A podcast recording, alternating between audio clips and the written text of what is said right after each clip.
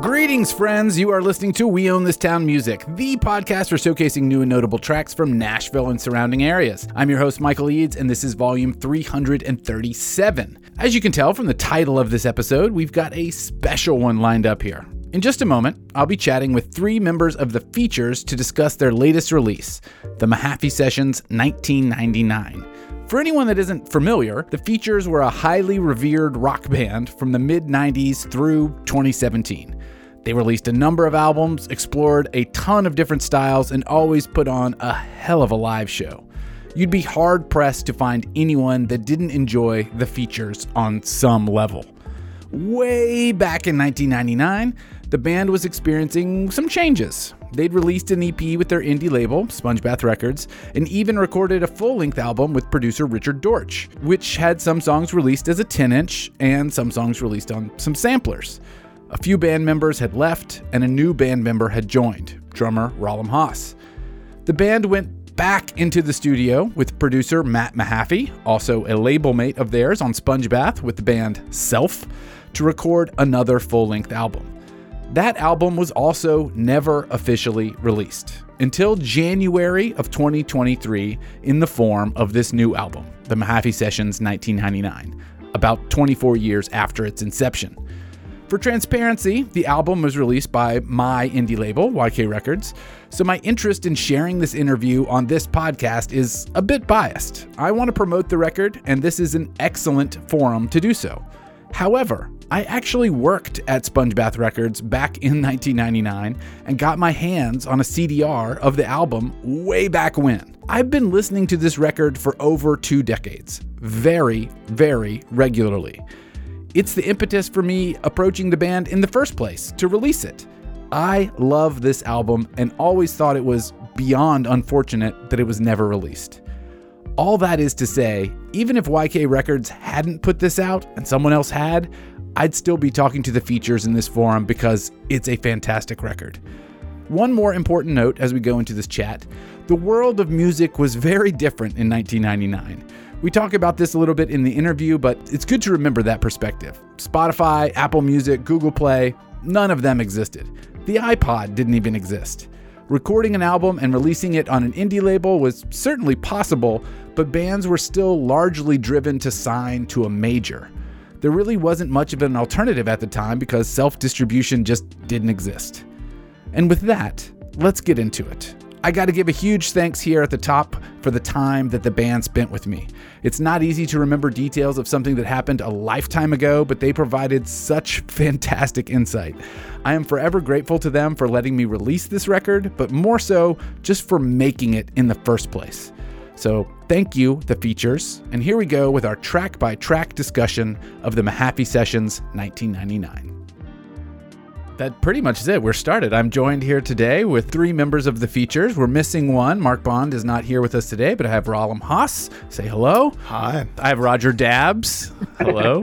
and I have Matthew Pelham with us today. We're, we're going to talk about this record, the Mahaffey Sessions 1999. Uh, this is coming out on YK Records, which is my little indie label, so I'm definitely biased in talking about it. But this was a record that I got a bootleg copy of uh, when I worked at Spongebath in 1999, just floating around the office. I think everyone made a copy of this. And it has been in my rotation to some degree for 20 plus years. I love these songs. They're incredible. I saw you all live, I don't know how many times, countless amounts of times, and heard these songs so many times. I did the weird fan thing where the when some of these songs came out as B-sides on European singles, I made sure to get those so that I would have some version of them. They're great songs. I'm glad they're finally all together. I really can't thank you enough for giving me the opportunity to sort of compile them and put them out into the world. But let's just rewind as much as we can and talk about where was the band at in 1999. You're living in Murfreesboro, Tennessee. I don't think any of you were attending Middle Tennessee State University. Uh, Had you? N- not me personally, no. How did you end up in Murfreesboro? I was a fan of the band before I joined it. Oh. So I used to go see them in high school. And my, my first time was at, what was the name of that club? It went through a lot of names. I think it was 527 Main Street mm. at the mm. time. And then they were opening for uh, Real Big Fish. Oh yeah. And a friend of mine in high school was a fan of Real Big Fishes, so like took me out to see them. But the features opened, and then it was just like immediately, Yeah. Like who the fuck is this? the features with a ska band is a really good bill. Yeah, You know, yeah. that makes a lot of sense. but I, if I'm remembering right, they walked out to this weird version of the A Team theme where it had the whole thing, like, and it's like, and the features, and then they just, yeah, it just floored me. And then uh, kind of found out maybe like three years later through a friend of a friend that they had lost their drummer, and then I had Matt's number and just pestered him for an audition. Oh yeah. Yeah, yeah. Really? That's amazing. Yeah. How much previously had you been in the band before you went into the studio? Not long. I mean, I, if I'm remembering right, it was late '98 when I joined. Okay. So I would say maybe two months later, uh, Don Sergio quit, if even. It could have been like a month later or two weeks later. Wow. But yeah. So so yeah, it, it was it was pretty much like like I feel like at this point we had kind of like found our sound a little bit, but it, it, if memory serves, it kind of like took up to around this period before I feel like we actually had a cohesion Yeah. To us a little. Yeah, we. I, I remember like right after you know we auditioned and Rollum tried out. We had a, a house that we practiced in in, in Murfreesboro, and Mhm. um, so we practiced for quite a while, and then we actually did some demoing, like our first demos with uh, over at Brian Carter's house, and Mahaffey came in and like helped you know with the drums and stuff, like uh, you know. Yeah. But yeah, I, I remember like being over at Carter's house and. And recording some of these uh, like first iterations of things. Interesting. Matt, do you remember playing for Real Big Fish and then having Rollum pester you? Yeah, I do, man. I do. I remember all of that. I remember. I remember being. Uh, I was Hannibal as well as as far as the A team members went. Um, but the uh, the uh, the thing I remember a lot about this period is that Rollum joined the band. It sort of revived the band. I feel like we had been through kind of a lot between Yeah. the early sponge bath years with trying to record things and put them out and I think we had just sort of like, I don't, you know, I don't know. The band had just sort of reached this point where it was like, oh, you know, if we don't find a drummer, it's like, what are we going to do? We might as well just like start, you know, figuring out something else. And then Rollum came along and and just sort of he, he just energized the band. Yeah. And he brought with him like influence and like motivation and at, like right right before we started this record or I think it was right before we started this record, Rollum and I, we had a house together on Vine Street in Murfreesboro, and uh, we would work on ideas quite a bit. And I feel like that's, uh, like Rollum said, I feel like at this point is when we sort of, everything got more cohesive, and we sort of had a, a, a better idea of what we were going to go for, what our sound was going to be, and how to approach songs and even our live shows. It just sort of all kind of came together at this point. Mhm. Yeah, I you know I'll save part of this. Uh, I think you can tell. So to me, the record there's I think there's three songs that are pre Rollum, and to me it that's like the thing with the record. Like all of the songs that we had written with Rollum and recorded, you know, at, at Mahaffey's, those songs they still really hold up well to me. And then the the few that were earlier feature songs that were recorded during these sessions, they just they don't have the same. Uh, it's not so much the energy. They don't have the same excitement to me. They just seem a little bit like they're they're a little harder for me to listen to.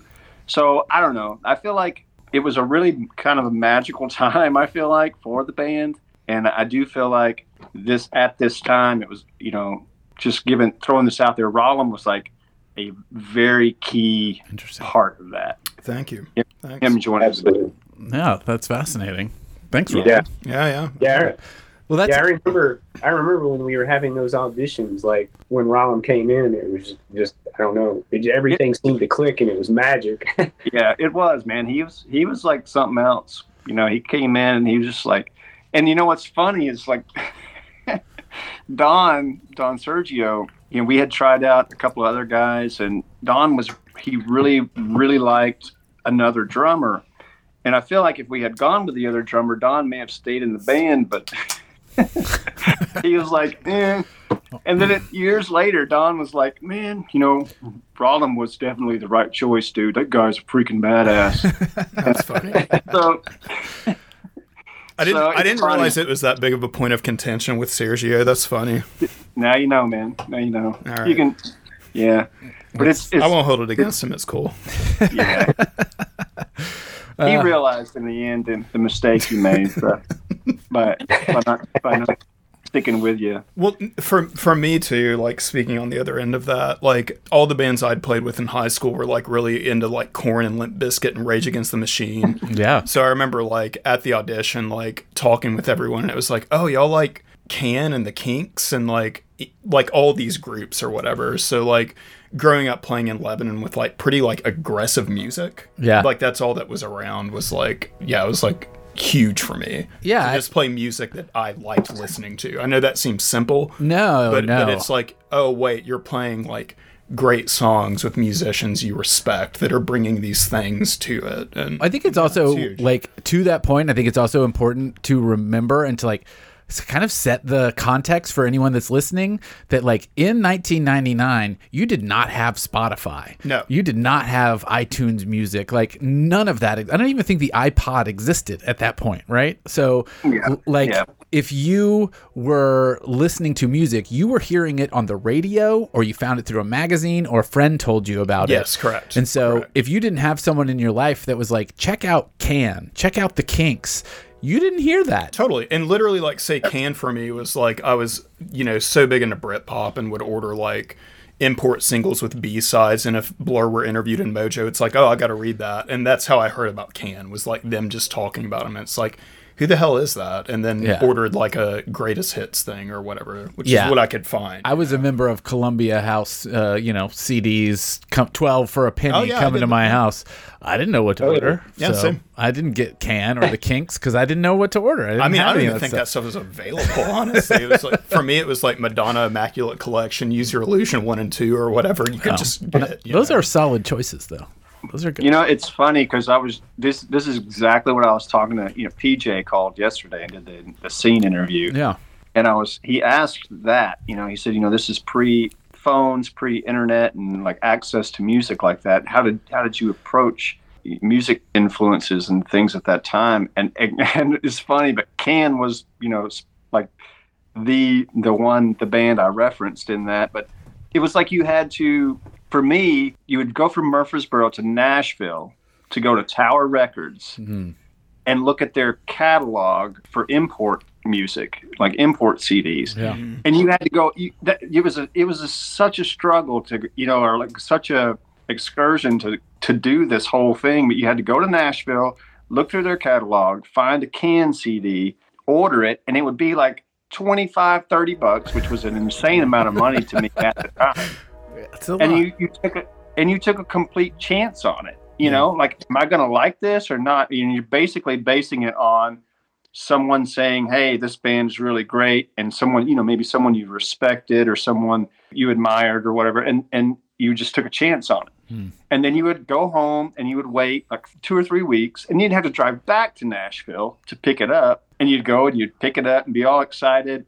And you know, if it was a good purchase, then you're like, yes, you know, this is freaking awesome. You'd play it for everybody you knew. and if not, you'd just be like, oh crap, I just wasted like thirty bucks and Yeah. like no telling how much money in gas and like all this time, you know. But it that, it was a it was a process to like make that kind of thing happen at that time. It was insane when you when you think about how easy it is now. It's Yep. it's ridiculous. I know people talk about this all the time, but Well, It- it's, I mean, it- it's been such a quick change. Like Yeah. when the digital music happened, it was it was around this time when like MP3s started being a thing, but it happened really fast. And now like mm-hmm. so much music is just a tiny search away. It's a very very different experience to listen to music now than it was 20 years ago. Well, yeah. hugely different. and it's impossible to like quantify this, but it, it is di- like to Matt's point, like I think the way you would listen to it would be different rather than just skimming something. Yeah. You're, it would be. you know, you're obviously going to like take time and live with this thing you just spent 30 bucks on a little bit more than just like going on Spotify and going like, Yeah. you know, Oh, for sure. I would get mix CDs in uh, the CMJ, the College Music Journal. They would put out a mix CD every month with oh, their yeah, I used to get magazine. those too, yeah.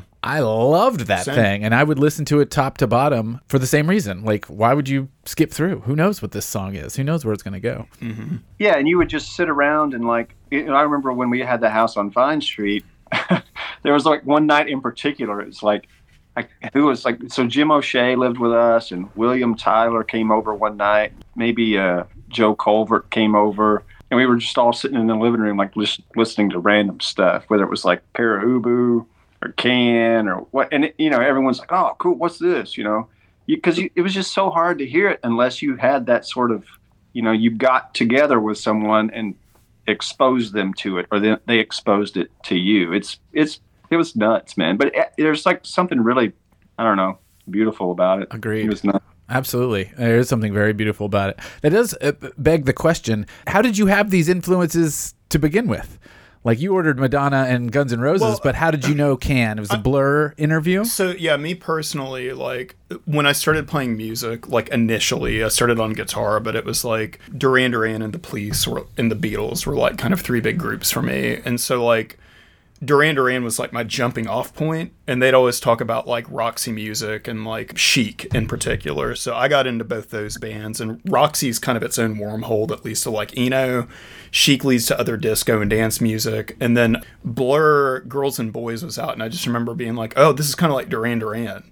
And then that kind of opened up like a lot of like British stuff Yeah. to me. So like Wire and Magazine, Yeah. and kind of like some post punky groups can yeah and it's just i mean it's probably similar for a lot of people you know it's like you get into things like even the beatles i think in some roundabout way i think people can get into bob dylan through them Sure. a little bit sometimes Yeah. you know and that can lead to other things and Yeah. but yeah that that was my personal progression Yeah. with that stuff What about you two, Matt, Roger? How did you? What was your upbringing in music? How did you, how did these come to you? How did music come to you? I remember early on, Matt and I used to go to the MTSU radio station. And um, what was the DJ we liked? Jack? oh yeah that's that's what i was going to talk i was going to talk about andrew Yeah, Andrew. Yeah. so when we played at the chameleon cafe which was this small coffee shop in murfreesboro we just started playing i mean we were like super green and you know for anyone to listen to us it was really nice but you know andrew conley he was this, the singer for jack a band called jack and they had been around murfreesboro for years. Andrew was he was usually at shows and there was a record store in the back of the uh, in the back of the chameleon cafe and um, he would always be back there like, digging through records and we would play a show and he'd be like hey man you're you know that that was pretty good you know you guys ever heard it reminds me of television you know you ever heard of television? And no you know I'd, I'd never heard of television. This was like 94 but andrew like he he just sort of would mention all these bands you know hey there's this band and this band and this band and uh, through him mentioning those bands and some random mixtape that I had gotten that Andrew had made, I, I got I don't know exposed to a lot of stuff. So you know, there's Andrew, and then the other another member of Jack, Jimmy Cunningham, who's the guitar player, and they they both they're just like in, encyclopedias for um, music. You know, they they know a lot about it, and they at really early on, I feel like were exposing us to really good music. Yeah. Because we, you know, we grew up in Sparta, so the most we really got was what what you could hear on 103 KDF, mm-hmm.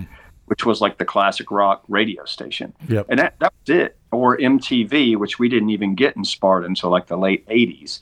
So, you know, it, man, it going to college, we started out, and I think somehow we had gotten our hands, I had gotten my hands on a copy of uh, Camper Van Beethoven's Telephone Free Landslide Victory. I've had that was pretty much for the early features. That was like the sort of like uh, our blueprint of like what what music was.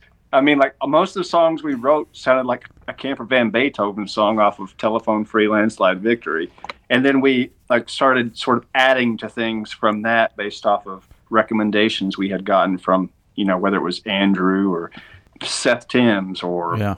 people like that. So, uh, you know, we, we learned a lot by meeting people at MTSU and, and Yeah. like, starting to play out because, you know, we played a lot of covers when we started early on. And it was all, you know, Neil Young and Tom Nirvana. Petty, Nirvana. and, you know, it but you know, when we started writing our own songs, it, it sort of had this weird thing, and people were like, "Oh, well, you know that that kind of sounds like television, or that kind of sounds like Can, or that kind of sounds like Faust, or and we were like, XTC. "Okay, what does that mean?" You know, so we would start diving into those things and trying to figure out what what these people meant by is that a you know is that a good thing or a bad thing that we sound like that. Did you and Roger both go to MTSU for like the recording industry program initially? We did. Yeah. Graduated high school in '93, and Matt was like, "Hey, man, I'm gonna thinking about going to uh, Murfreesboro for this uh, recording industry management program they have." And uh, and so we both went and checked out MTSU and decided to go to MTSU, and uh, we were there from what '93 to the beginning of '95, like spring of '95, I think. Yeah, we didn't make it very long. Well, Too much like we, we lived we lived at the dorm that was right next to Domino's Pizza, mm, yep. and uh, we would eat you know like thin crust Domino's every night and uh, buy like natty ice. Yeah. So we had like it, it, it was a bad combination, man. We, we both gained like forty pounds or something. Yeah, those pizzas were cheap, man. It was easy to buy those every night for sure. Yeah. So we we we drank too much beer, ate too much pizza, and then like worried too much about you know shows at the Chameleon Cafe. So school ended, and you know, well, basically Rick Williams. This is where Rick Williams steps in. He's like, "Hey, you know, you guys pretty good. Let's uh, let's get you on Sponge Bath." Yeah. And we all just we all just sort of blindly quit school and like, okay, man, cool, let's Sure. do this. Yeah, why wouldn't you? Why wouldn't you? Yeah. You're, you know, very young kids getting offered a record label deal. Sounds awesome. Yeah, exactly, exactly. That's exactly. You know, it's funny because Rick actually drove to Sparta. You know, we just started college and started playing music, and we'd only played in Murfreesboro maybe three or four times, and then it's like, hey, we, we're going to sign you to a label. So he drives to Sparta to to my parents' house, and we sit in our living room with my parents, Don's parents, Roger's mom, all the parents, and Rick gives this big talk about how you know he wants to sign the band and that Going to be a developmental label, and and all these big things are going to happen. So he's trying to convince everyone that this is a good thing that we should all kind of quit school and start you know doing this full time. focusing Yeah. on music full Well, time. that's wild. How Yeah. how'd that uh how'd that fly with everyone's parents? I've never heard this actually. That sounds fun. sounds I incredibly mean, he's a he was a he was a good salesman for sure. okay. He was,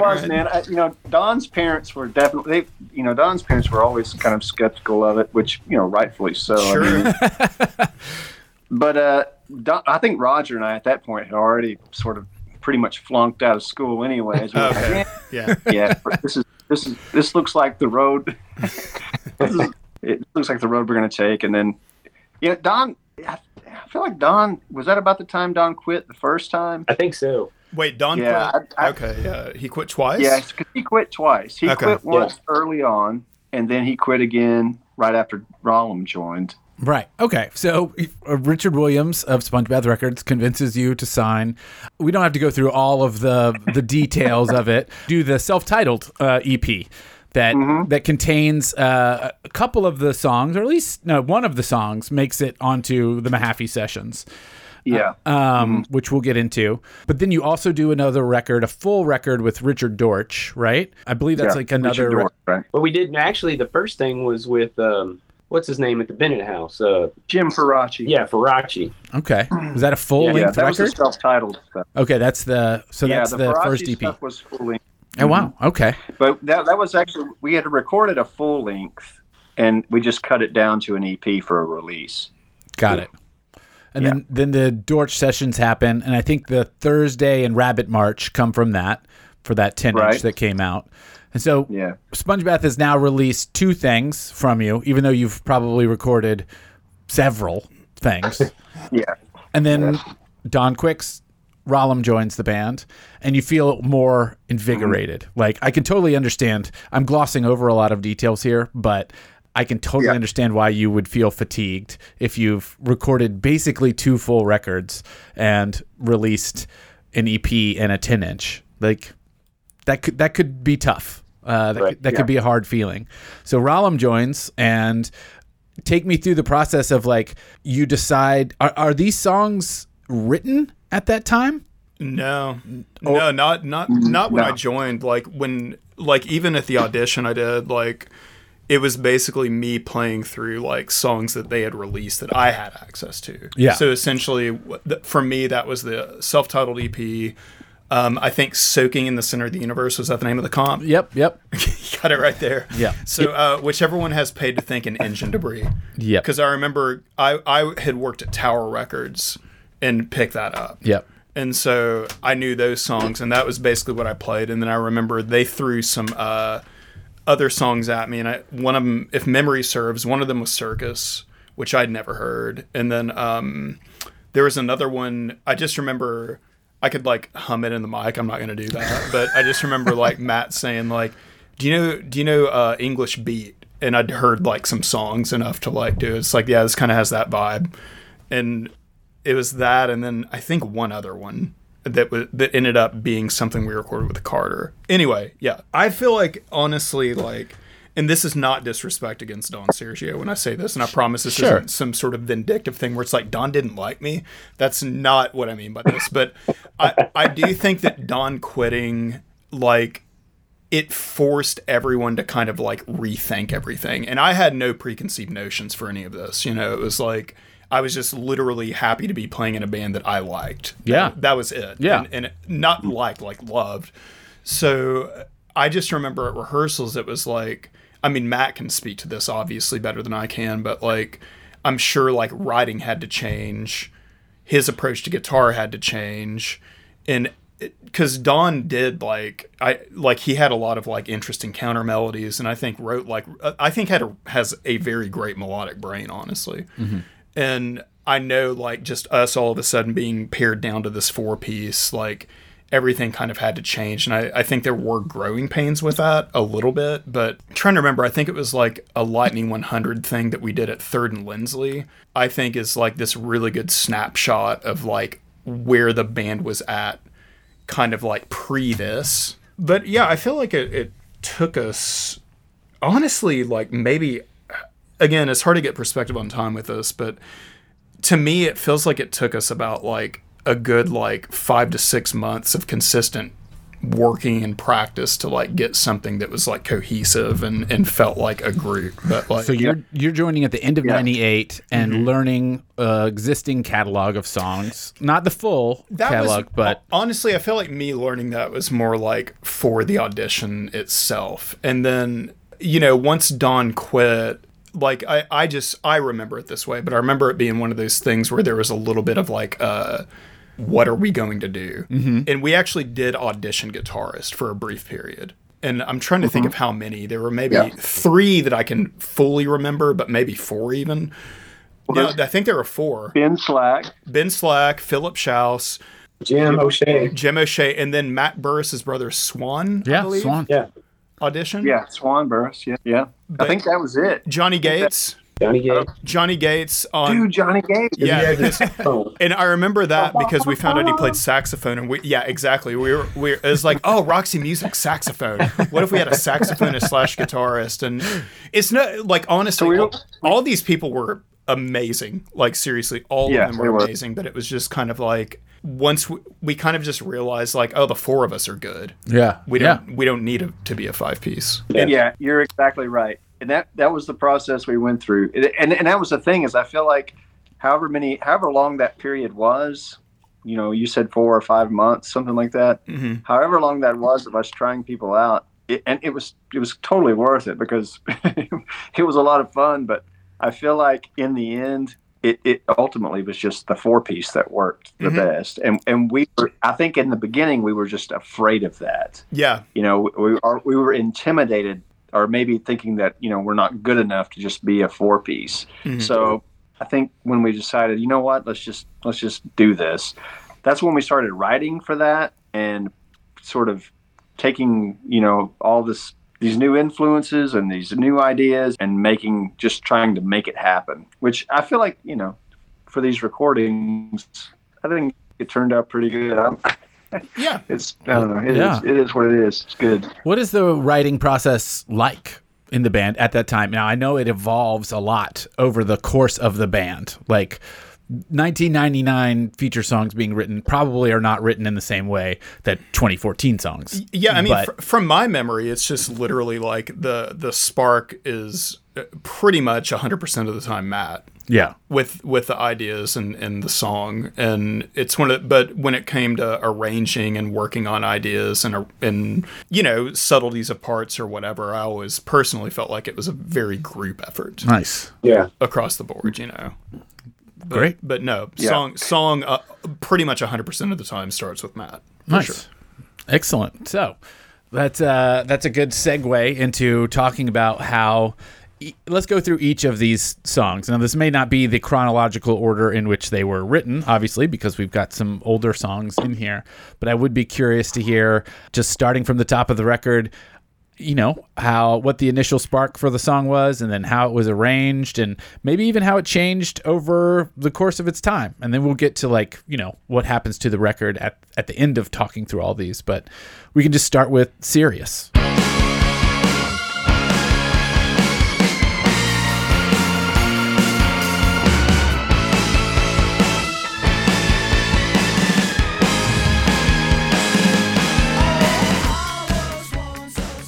Um, if you remember anything Yeah, I think.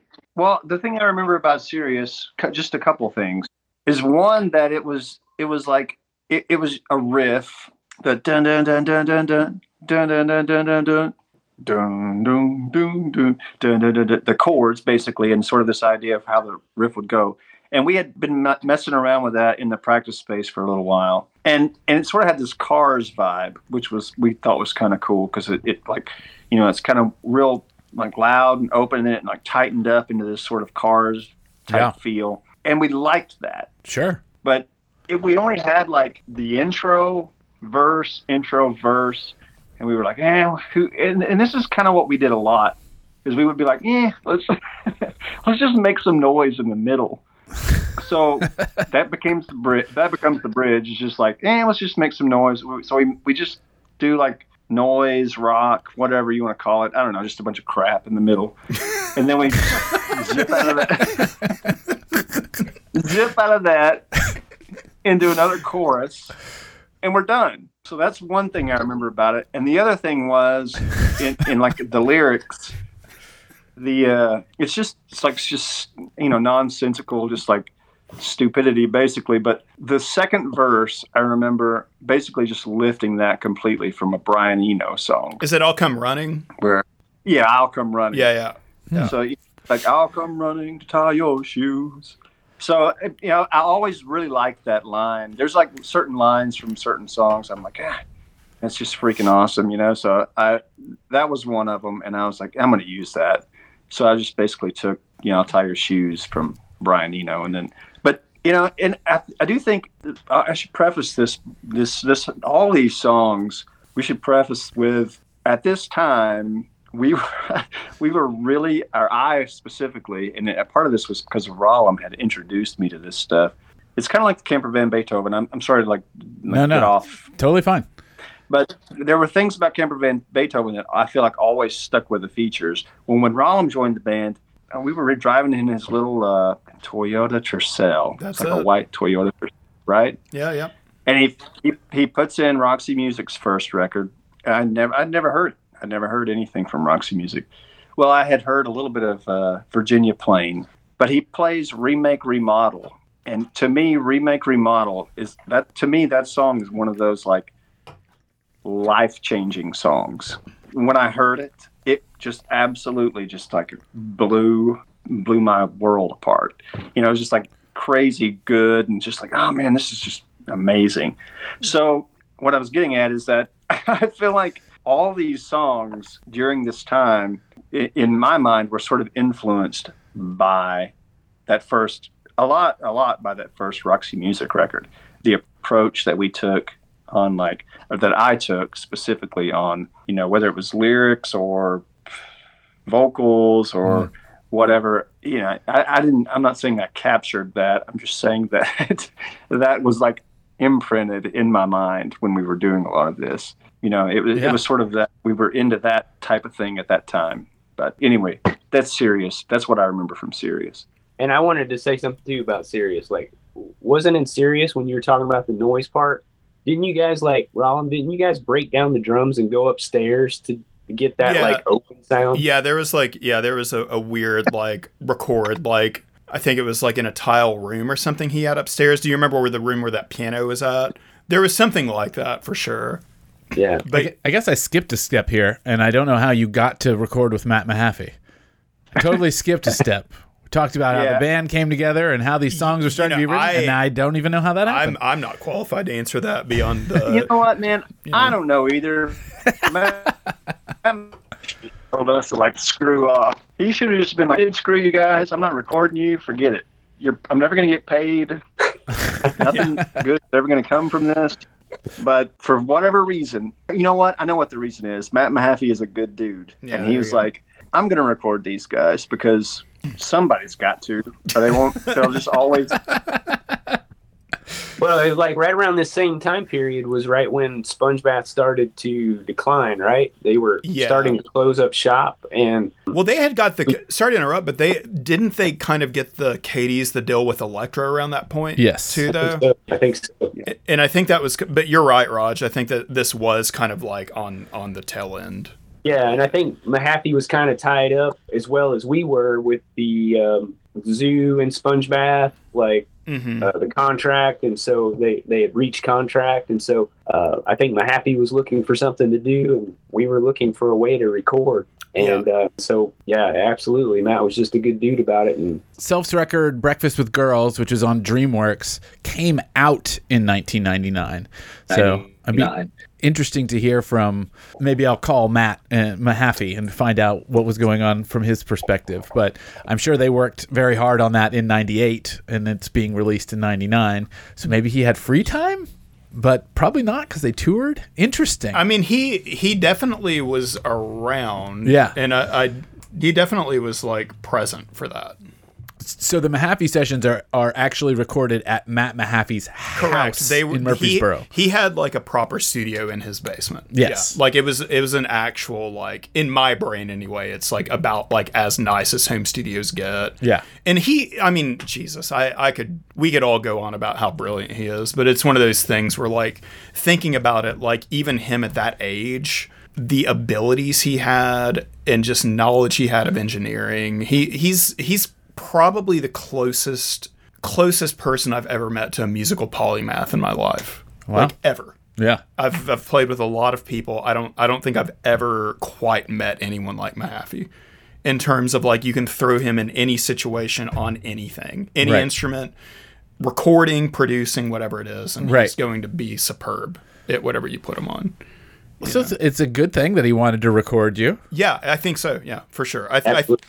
I think he really gave like cohesion to, to a lot of this for sure. Yeah. You know. So you're at his house. Do these songs all exist in in a pretty finished form prior to yeah, going in? Yeah, very much so. Like, um, we there were flourishes that he put on these recordings in particular. So say like, I, I mean, I could go across the board here. Say on Sirius, there's like background vocals that he put in there that weren't there before. There's like little kind of like I, I would say like arrangement flourishes that he maybe put in.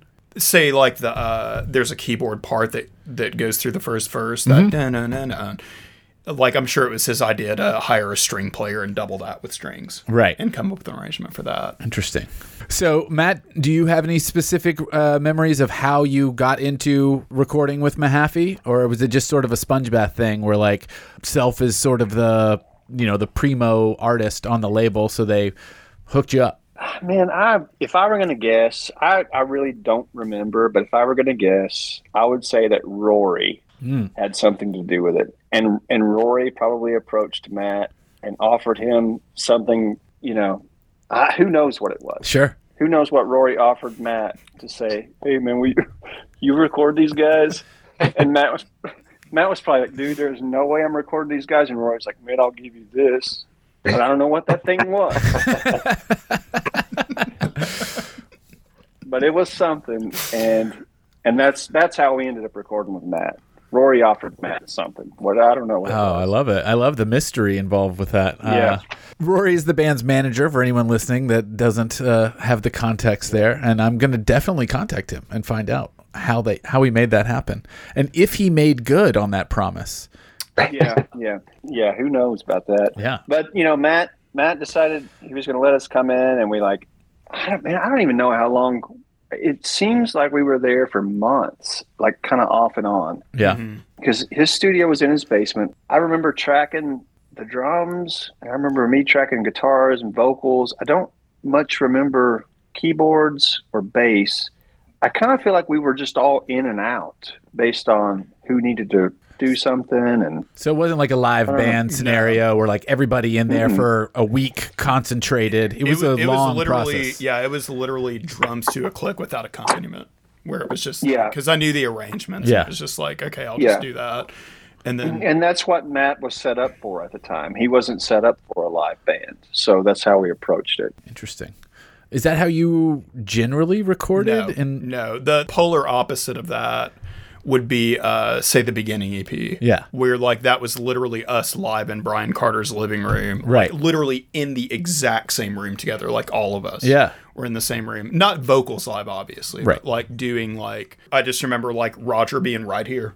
Yeah. And then, you know, Matt being right there and Parrish being right there when we did the beginning EP. So yeah, and, and I think it, it you feel that in records. I could I could be wrong about that. No, you but, totally but do. I, I think you can kind of hear this and tell that like that's not bad or good, but it's like you can tell that like this was a thing that was tracked and I don't want to say gritted because it's not that, but it was like it, it has a stiffer feel, I Right. think, compared to something like beginning where things like we didn't do that to a click at all and it kind of you know Sure. has a human has flow that, to that it. natural sort of band playing together. yeah, feel. yeah, and sounds like Brian Carter's living room because that's what you're hearing. Okay, so you're in the studio with Mahaffey, but it's very piecemeal, and it's kind of a longer process, possibly possibly months of just coming in mm-hmm. on off time and recording different pieces of it. Interesting that it's not more like band collaborative as it would be later in the band's career. Like, do you feel like you hmm. maybe took something from this where you were like,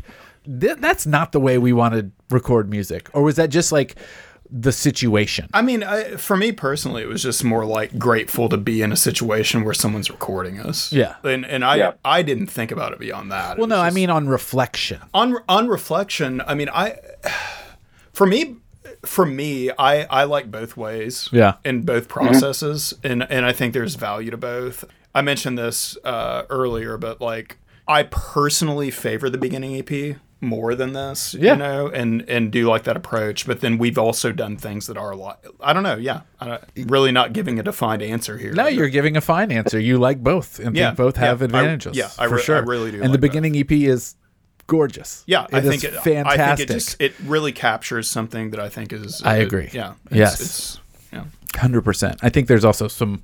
Well, we don't have to get into it, but I mean, it it, it feels very personal. Mm-hmm. Like I feel like just from my own reflection on the features as a band, the original EP and even the Thursday 10 inch, they sound great and they capture a very cool sounding band. But the Mahaffey sessions to me are this like maturing of the band. Like I, these I- songs are more I- mature. Yes, I get that. And then I think the beginning is like another evolution from this. Even though the world didn't hear this, I mm-hmm. do feel like you kind of you skipped this huge chunk where like you put out the EP and you put out the 10 inch and then people saw you live, but there wasn't anything recorded. And then all of a sudden you come out with the beginning and it's a very mature record. And maybe it was because you had the Mahaffey sessions to mature within this process, but the beginning is like fantastically mature. And maybe it was Matt, it might have been because you were writing songs about having kids and hmm. being terrified of that.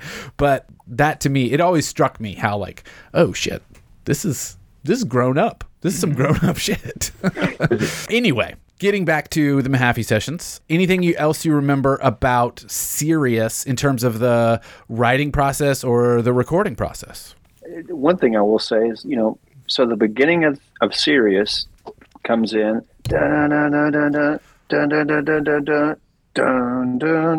There's that that heavy, you know, we're we're playing as a band, and then there's this like really cool keyboard part that goes over the top of that. Oh, that Well, that's Matt bum, bum, bum, ba, ba, ba, that melody. Yeah. Yeah, that's that's all Matt Mahaffey Yes, right there. it is. Hmm. Yeah. Yeah, and uh, another another thing that I thought was really cool that Matt had in the song, which yeah, I was always a big uh, and still am an ELO fan, so he knew that, and he was like, you know, if you want some of these harmonies, you know, we can throw this in, throw that in, and so like those the the harmonies were added. Some of this stuff was like you know Matt saying, here's how you can accomplish that, and the guitar part at the end, which I always thought was really cool, the little harmonies. That's Matt as well. So Matt was Matt, Matt is unbelievable at like embellishing, and uh, he's like, "Here you go. Here's these little things, and you should try this and try that." And you know, we we tried some of this stuff, and it, and it worked great. And some of it didn't work as well as some songs, you know, but Right. it, some of it I just like like well, just for example, with Sirius, I think that little guitar part at the end is really awesome. The little harmonies that. It, it's it's cool, and that's all Matt Mahaffey. That's all his uh, suggestions right there. Did you carry that into playing that live as well? No, it's one of those things where it's like you know I, I would like learn to play it, and I would play it for the recording, and then I would never take the time to learn it again to play it live. Just eh, whatever. Yeah. Well, that makes the recording special. I like it. I need the details. Just bash it. All right. Well, let's move on to Kari-Ann.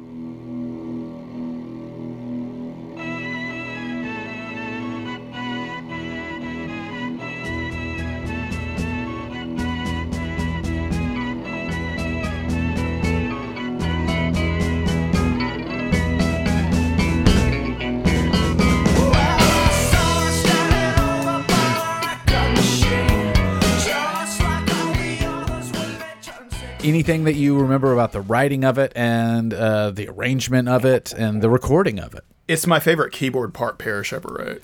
Yeah. I'll say that. I think that keyboard part's fantastic. Amongst the amazing Roger Dabbs bass lines, which there are too many to name, uh, it, it if I'm just making an arbitrary list, I'll just say it's in my top five. Yeah. Thanks, Ron. There. Thanks. I, I don't know what to say to that. Then just thanks. Yeah, I agree. Man, I think this was like I think Kari-Ann was kind of the start of the new band. You know, when we came up with the mm-hmm. song and and started playing it, it was like, man, this. I feel like we had really were on something, and and I feel like it was sort of a, a blueprint for how we we moved forward. Carrie Kari-Ann was like it was always really good live. We we could play it really well. I could sing it pretty well, and it it always translated well and it was kind of like okay if we can make every song as good as carrie in we're doing pretty good mm-hmm. Was this written? that, that's kind of how i look at it was this written earlier in the like in the four piece process or later? It, it was in the It four was, piece you know. process. Yeah, yeah.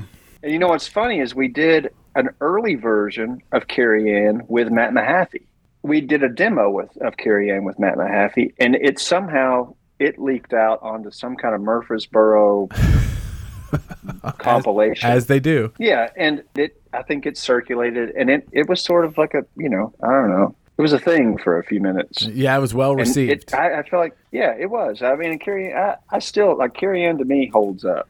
Yeah. I think it, it holds Oh, up. for sure. Agreed. Yeah, it was. Uh, I remember because you and Rollum were living together. I remember I, I used to come over to you guys' place and we would kind of just set up kind of acoustic. And I remember early on, like "Exercising Demons" being one song, one of those songs, and "Kari-Ann." They were both kind of like right around the same time period. And we would just set up kind of acoustic and just kind of work through stuff. What you did you say exercising demons? Yeah, Yeah, I think those two were both kind of we kind of finished those the same week. yeah. and uh, one of the, you know one of the things I just thought of about Kari-Ann, which is kind of fun. It's sort of like this pink, like one of those like Pink Floyd Wizard of Oz things, where it's like we were real. I was, you know, the the Roxy Music thing was going on, and I just happened to use the name Kari-Ann for the title and and for the name of the song. And then Rollum was like, "Hey man, did you, you know, the the girl on the cover of the first Roxy Music album, her name's Kari-Ann. We should spell it."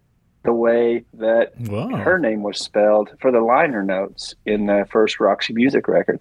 So that's why Kari-Ann is spelled the way it is and not, you know, C A R R I E A N N. It's it's spelled that way specifically because the, the the lady on the cover of Roxy Music's first album is Kari-Ann. That's how her name is spelled. Wow. That's some fun. Yeah. Random random factoid. That's a fun trivia. Yeah. I love that. Yeah. Was there anything about the lyrics that you can tell us about on this one in particular? Um, man, not really. I I always really like the line. I've heard of seven wonders and I've ate sliced bread, but nothing else compares to my Yeah. Kari-Ann. yeah. It's- it's a good I, one. I'm st- I still like that line. Yeah. You know, should. yeah. It's That- I mean, fantastic. and, and that may have that may have been like the first line I was ever like really proud of. You know, like eh, this is pretty good. That might be the only line I'm ever proud of. I don't know. Yeah, I've always wondered what some of the inspiration for the stuff was, and I don't know how. I don't even know if you remember anything, but I've I've got a funny feeling and I've got a funny walk. I always thought, well, who? What is the funny walk? Where does that come from? But I, I don't even really want to know. But I just I've always loved that line as well. It's just a nice self observation. All right, so next is Armani Suede.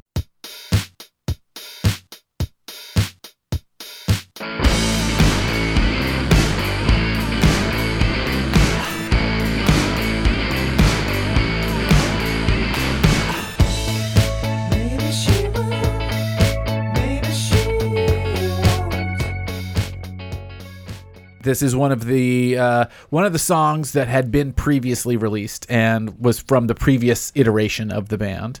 And I think it's like I don't know, maybe this is my own personal experience with the band, but like this was like the song that people knew from the features Yeah, in the think so. early in the early iteration was like that that drum the way the drums start is just like oh yeah. here we go. This is Armani Suede. How did the band sort of approach this once you had become this new version of it? Like, I mean, I, I never really deviated from what Jason Taylor did on that song, to be real. Like, Yeah. I, I thought what he did on that song was perfect. Like, so, yeah, I Yeah. just, I, I played it as it laid for me personally. yeah, yeah, Yeah, I mean, basically, I remember when we tracked this with Mahaffey, we pretty much tried to capture what we had done with Farachi, but in just enhance it. I, I'll say this: I, when we did it the first time with with Farachi, we were this was like a just an idea I had had, and we were in the studio, and it's like, oh, let's try this song. We started playing it; it was pretty cool, and then Roger starts playing this bass line. It's like a disco bass line, boom, boom, boom, boom, octaves, and I'm like, dude, what, what the hell are you playing? and I was so disgusted by it. it was just, what is this? And everybody else, everybody else but me is like, man, that's freaking awesome. And I, I don't know. It, it turns out Raj is he's just he's amazing. He's a badass. Yep. He knew exactly what the song needed. He put it in there, and it like you know that it is what it is. It's like I, I don't know. At, at first though, I thought it was ridiculous. This was like 90, Five? 1995 maybe. yeah. It had to be really early. Ron- Yeah, because and, we you know, like, Yeah. like think about what's going on with music at that time, and Roger's putting this like little octave disco bass in the song, and I'm like, dude, this is not cool. This is not good. But I remember that. Yeah, we were we were Yeah. recording the song. uh, We you know we were we were practicing because we we were in the studio and we were throwing in this new song we hadn't even played before. So we're in the studio rehearsing this song, and I remember Matt. Yeah, he just did not like the disco bass at all, and he was like, "Dude, what do you? What is? Yeah, play something else and uh, play raunchy." And and, and I think he tried to play yeah, play rock for me, dude. Come on. but it that's that's what I remember most of Armani Suede, and we tried to capture like my guitar on the original recording is a little bit out of tune. We tried to get my guitar a little out of tune. Oh, interesting. Just right for the Mahaffey thing. Yeah, and you know it's like that's what we did. We tried to pretty much do that, and we and we tried to add a little bit of ELO to it as well with the vocals. we might have went a little overboard with it, but So this is one of the tracks that you you don't feel you don't feel as compelled by listening back to it. Um, I feel like Armani Suede out of those tracks fits more than some of the other ones. Yeah. Yeah, I feel like it, it, it doesn't bug me as much. Anything else on Armani Suede? Well, I just wanted to yeah interject too. Yeah. It's like one one thing that I I remember us trying to do or Mahaffey trying to do was because of the first Farachi session. Because I guess I don't even remember why we did it, but there was like the drum machine, and I guess it was kind of like help Jason. Like I don't remember why we did that, but anyways, like I, I do remember like Mahaffey finding the sample of that same drum machine, so it would even like sound the same Oh wow. as the original uh, drum machine that Farachi used. But and I just also wanted to say, yeah, uh, both to uh, Matt and Rollum, like you guys are uh, sweet, like with the accolades. Like thank you. Uh, Well, he, he did say that he hated it. yeah. So he did. Yeah, dude, come Yeah, on. he did. he did start off by saying I hated it. Just kidding. Obviously, you're, you're crushing it. Uh, let's talk about "See You Through."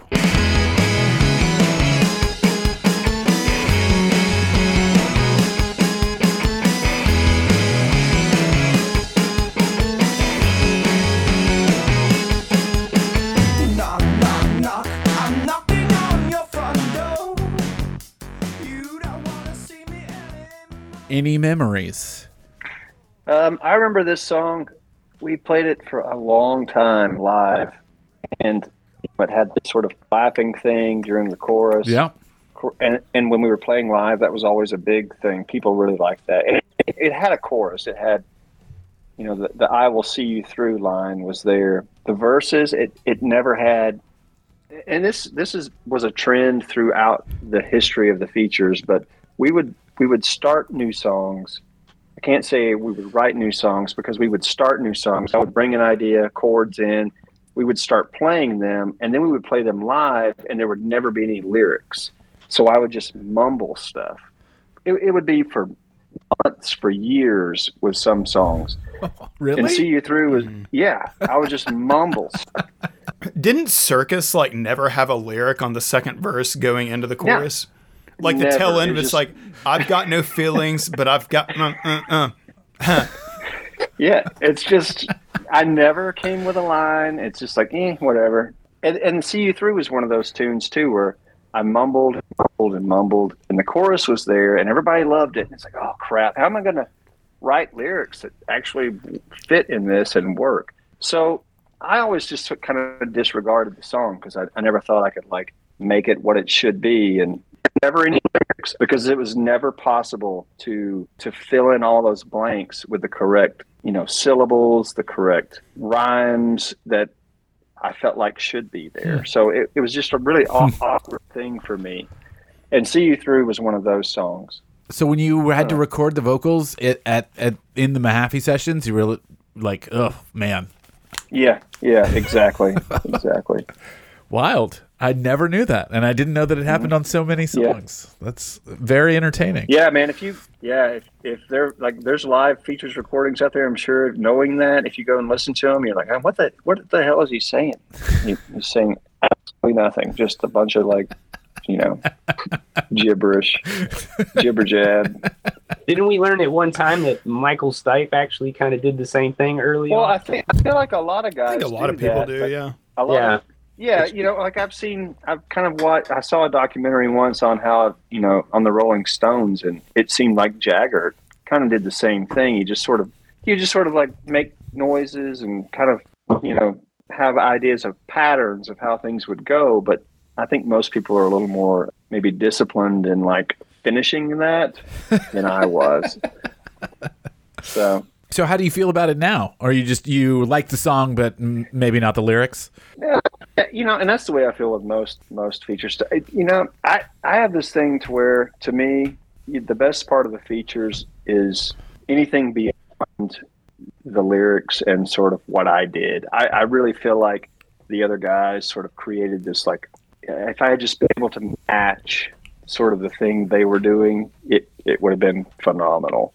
But I feel like in some to some degree, I just was never with lyrically and like instrumentally, I was just never really able to like match what the rest of the band was was doing. I'm gonna I'm gonna disagree I with that, but Sure. but okay, I'm totally gonna disagree with that. Yeah. I- Okay. I, mean, But- it's, yeah. Well, you're entitled to your opinion, man. You're fine. And that's just like your opinion, man. You know? yeah, I don't. I, no, I I well, that's a very huge sign of respect. Yeah, yeah. that that you feel is, that and way. I, I, and I and I have a I have a great deal of respect for those guys. They're they're super. I mean, just phenomenal musicians, and they always played what was right for the songs. You know. Right. And I'm sure it is good. mutual. Absolutely. Yeah, absolutely. it very much is. Yes. Mutual. Yeah. Yeah. Well, another fun tidbit on that with the mumbling. Loved that. Anything else before we move on? Mm-hmm. All right. Exercising demons.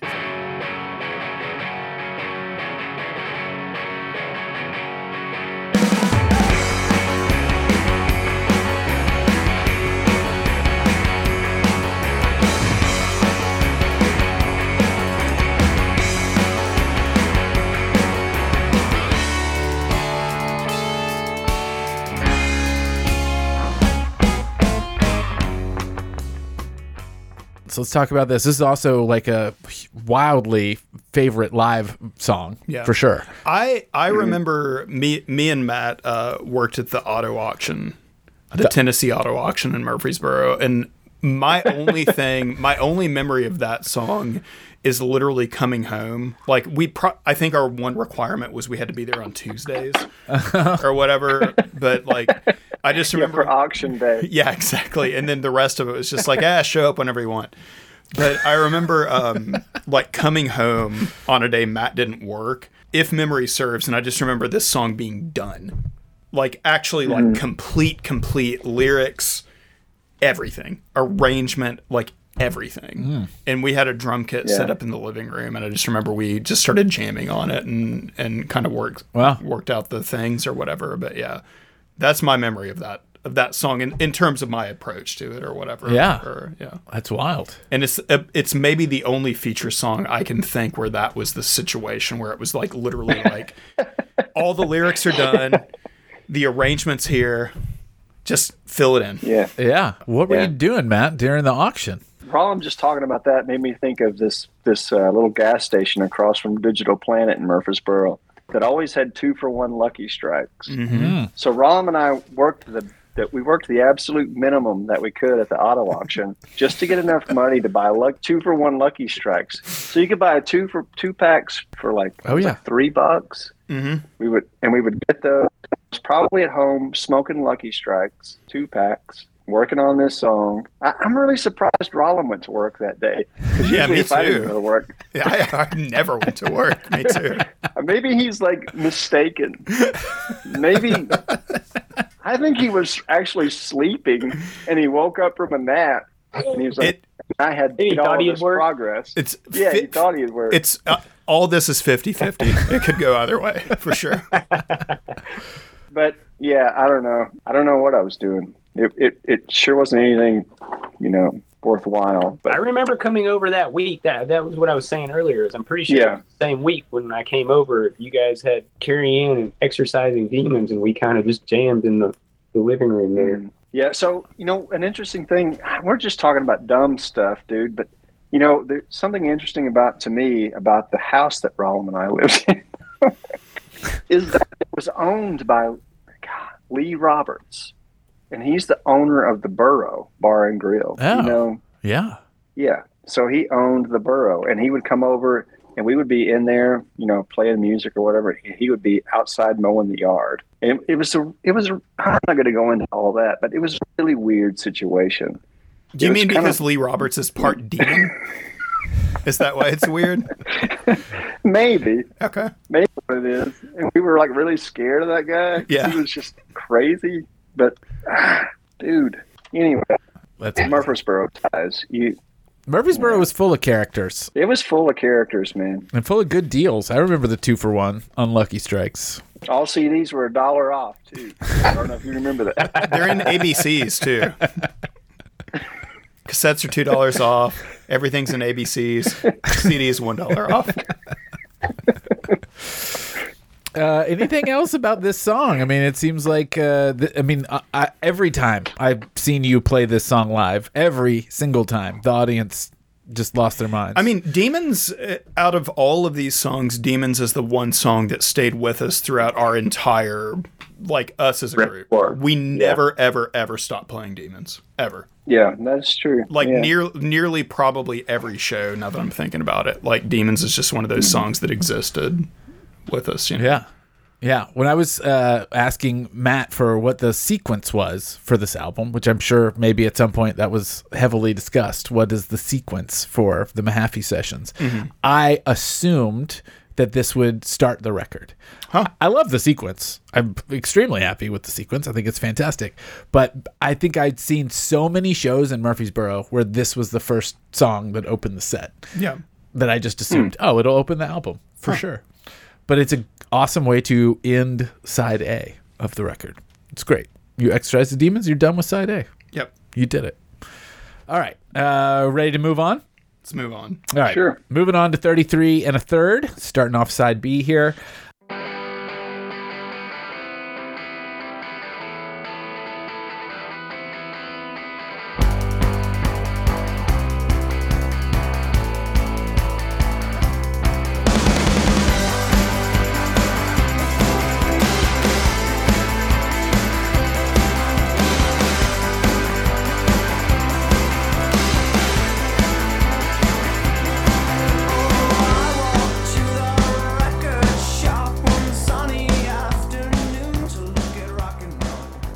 What can you remember about writing this and arranging this and recording this? So this is the first song where I'm kind of like, you know, this is this is an older tune. This was done like more like Armani Suede. It was an earlier feature song. When Rollum joined the band, we we sort of tried to update it hmm. into something that we felt was a little more what we were doing at the time. I don't, it it was always really it was tough. You know, I think people enjoyed the song and liked the song, but I don't I don't know that I don't know that it was ever really one of my favorites. I don't know Interesting. to me it doesn't really hold up as well as, as a lot of the other ones but it's uh that's how i feel about it Fascinating. Do you remember this song coming into the band? And Um, I, I remember hearing it live when I used to go see him. Yeah, and I, I personally always liked it quite a bit. I love this song. Yeah, yeah. I mean, it's all subjective, so it, it's totally fine. But I always I thought this song was uh I don't know, it's really sweet and it's uh you know, it's a I think it's an easy song to sort of connect with because it has such a a, a very simple metaphor of like record Yeah, shopping great. and Yeah. loving music and falling in love and you know, I always agree. always appreciated Yeah. that about it.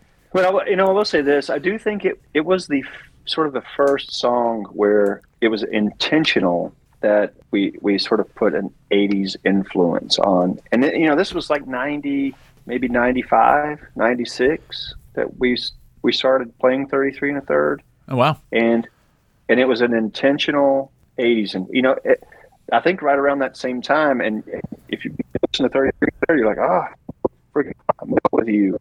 We played a show with modern english at the Exit/In. we opened for modern english.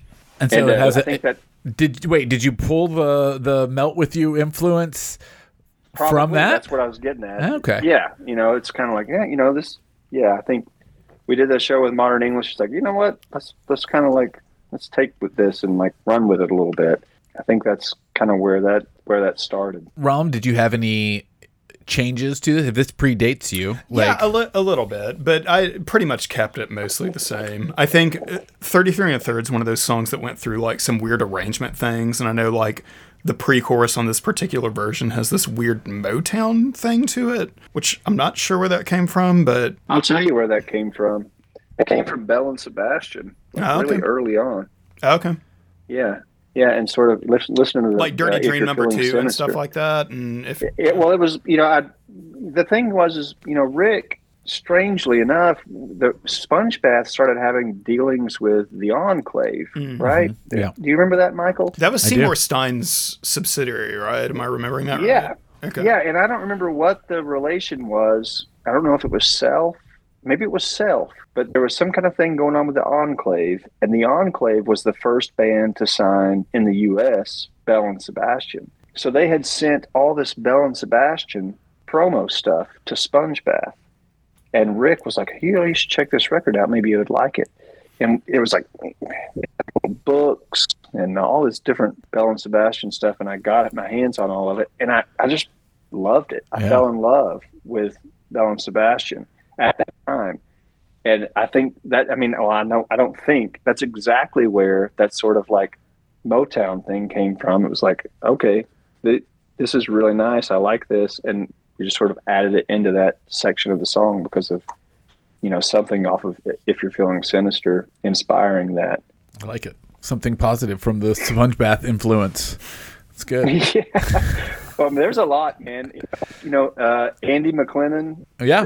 he like, you know, he he was always pushing, always pushing bands in in a good way, you know. And, and I think he was he's the first person that introduced me to the Kinks. Um, you Oh, wow. know, he's like, "Here's the Village Green Preservation Society. You need to like check this out." And I would, and and then uh, and Andy Kotowitz. Kotowitz, Yeah, I think. uh, yep. Yeah, I don't think Andy's with us anymore, but Andy, Yeah. I remember Andy made a mixtape for me, and uh, you know, it it had like the Feelies on it, and just like Mercury Rev and stuff I I never heard before. Just like oh, oh, modern. It had the Modern Lovers on it. That was the first time I'd ever heard the Modern Damn. Lovers was from Andy Kotowitz. And, and Brian Botcher as well. Yeah. He would play me stuff and it would just be like, God, dude, this is amazing. So I yeah, there's a lot of uh, a lot of influence came from Spongebath, and a lot of great people worked there. I love it. Uh, Roger, any memories of 33 and a third you want to throw in?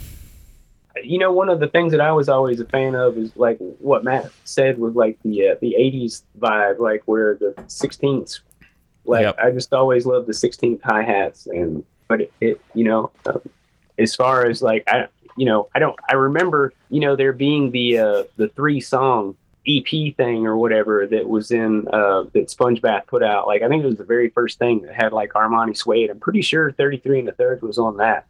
Oh, It was a tape. You remember the cassette tape? It was like a three song cassette tape. wow. No, I don't remember that at all. Um, Crazy. yeah, and I'm, think 33 and a third was on that, and it's Armani Suede and maybe Smooth. so was that rec- from a prior recording from like the original sessions?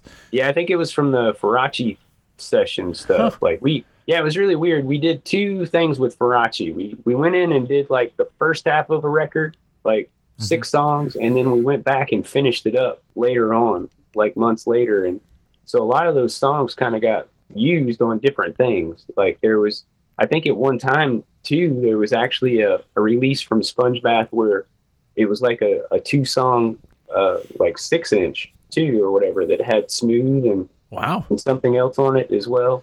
I remember doing the. You remember uh, James Robbins? Oh yeah. Oh yeah. Yeah. Uh, I remember he and Matt worked on like some cover stuff at one time. It was kind of like a, a double sided cover. So it had, pretty sure it had smooth and what was the other song, Matt? Uh, man, I, I don't remember what the other song was for that. Did we Not did, sure. that, did SpongeBath ever even release that six inch? We did, didn't we? I don't think so. I think it was we just sort of worked up the. the well, I'm not really sure, dude. I I thought don't know. I'd that have to go to back my and look. to my knowledge, as a uh, fan prior to me joining, the only releases that I remember were that, that were official were the uh, "Soaking in the Center of the Universe" compilations, and then uh, the EP. I think Yeah. those were the only actual official releases. And then So does the Thursday 10 inch come out while you're in the band? it comes out when I'm in the band and I'm credited on it, but I did not play on that actually. So yeah, Kudos. yeah, snuck my way in there. So that was uh, that was actually done with Dortch Yeah, that was the Dortch stuff. Thursday and uh, Right. Right. Uh, Rabbit March. Right? Rabbit Mark. Rabbit March. Yeah. Uh, I don't know if I just drank the Rory Daigle Kool Aid or not, but 33 and a third always struck me as like, oh, this is when this song is released. What the hell did Rory? Sorry to interrupt, but what the hell did Rory tell you about 33 and a third? That I just remember him like playing this song and being like, "This is the, this is the song that's gonna break the features." Okay. I mean, it didn't release. It was. It eventually, I think, was a B side on one of the Universal singles, maybe. maybe so. Um, but like this song was like impressed upon me, you know, and I was like 19, 20 when I was at Spongebath. I, I I like it too, Michael. Yeah, I think it's a phenomenal I love song. I've love always really loved the song. I do too. Um, and I, you know, I believed Rory on it, and I still believe Rory. still on it. believe Rory on it. I still do. Well, that's your first mistake. All right, we'll move on. Let's let's talk about Dark Room now.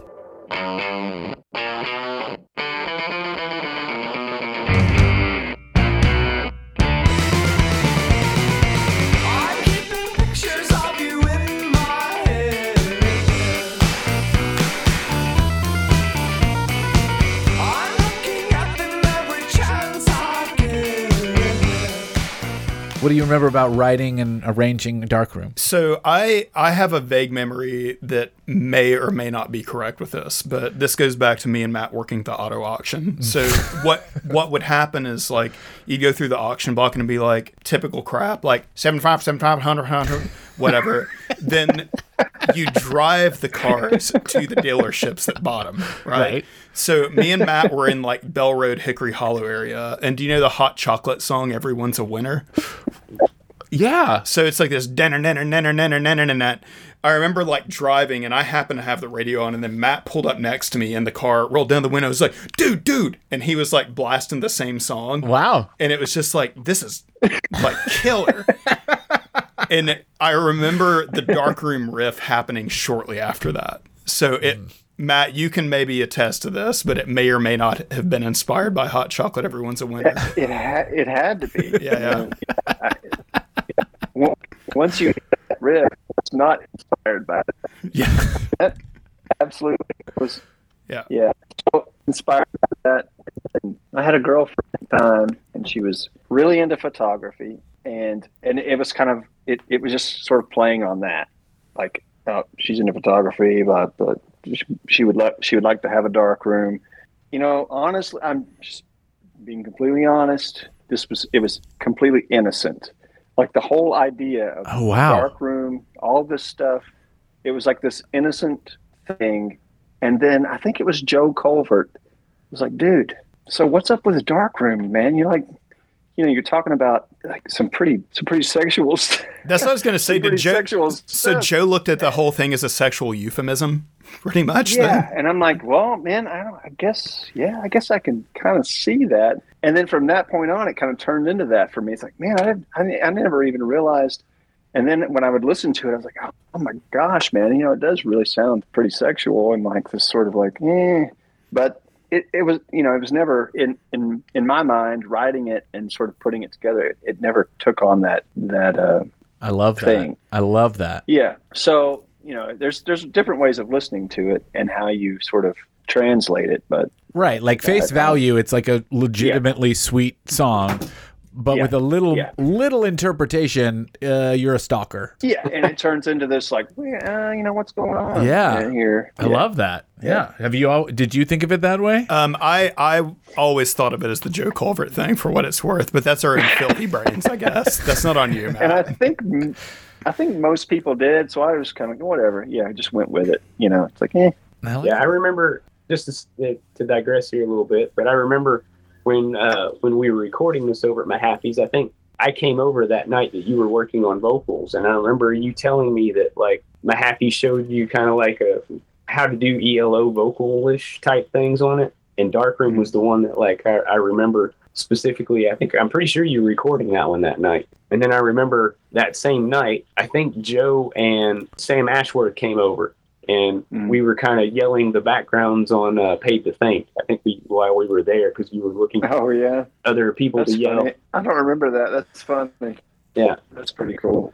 Overall, the whole recording process. and Just throwing this out there really quick. Yeah. The, uh, I think Matt was like, "Dude, I, I don't know. I don't want to go downstairs and record your vocals. Why don't you just kind of go do it yourself?" Oh wow. and like well and and i did it and i didn't have confidence in doing that until i went down there and i would record some stuff and then matt would come down like yeah man sounds great. I was like okay i guess it's okay. So this was the first time i was ever really you know it was put le- left into my hands which i really appreciate that now you know from matt to like sort of have enough trust in me to like record a vocal or you know record vocal takes. And so I kind of recorded most of the vocals myself, and then I would I would have Matt come down and listen to it when I was done, and be like, "Hey, how's this?" Oh, cool, sounds good. I, maybe fix that part right there, and then let's add some of this. And that was it. So it was really nice to sort of have that freedom to approach the vocals and the vocal takes for for this record in that way, Interesting. Yeah, which was the first time that that ever happened. Was the recording process generally sort of left to your own devices, or was it pretty hands-on generally with Mahaffey, where he would be sort of directing things, or was most of his influence kind of after everything was recorded? I don't I don't personally really remember him being like ultra involved with actual like like he would add flourishes if that makes sense. Yeah. But if it came to like actually recording the band, like I mean, he's present because he's essentially engineering it and Right. still having to like hit the space bar or whatever it is to Right. start recording. But like for the most part, it would just be like, yeah, he would give offer like suggestions in terms of like I think you could do that again. Yeah. But yeah, mm-hmm. not nothing Yeah. like heavy handed necessarily. You know? Yeah, yeah, that's how I remember. With Dark Room, that was like one of the rare occasions where he's just sort of like put let you take it on your own. Or did you do most of the vocals that way? No, that's how I did the whole record. Oh wow. way. And that was the first time you know, we, you know, that I had had that sort of freedom to do that, and it, it was nice, you know, and it was nice that he sort of trusted me to to throw vocals on there, and he, you know, like, like I was saying, he probably had things that he needed to do that were more important. He's like, dude, just just go record the vocals, man. It kind of gave you a comfort zone. Like It did, man. And I and I, and I like I was saying, I and I, and I sort of I appreciated that because it, it made me feel a little bit confident, more confident in, you know, well, may, you know, maybe I do have a little bit of an idea of what what Yeah. I'm going for or what what it is that we want. anything else on Dark Room? I like that we've established that it can be taken two ways. Yes. Good. All right. Oh my love.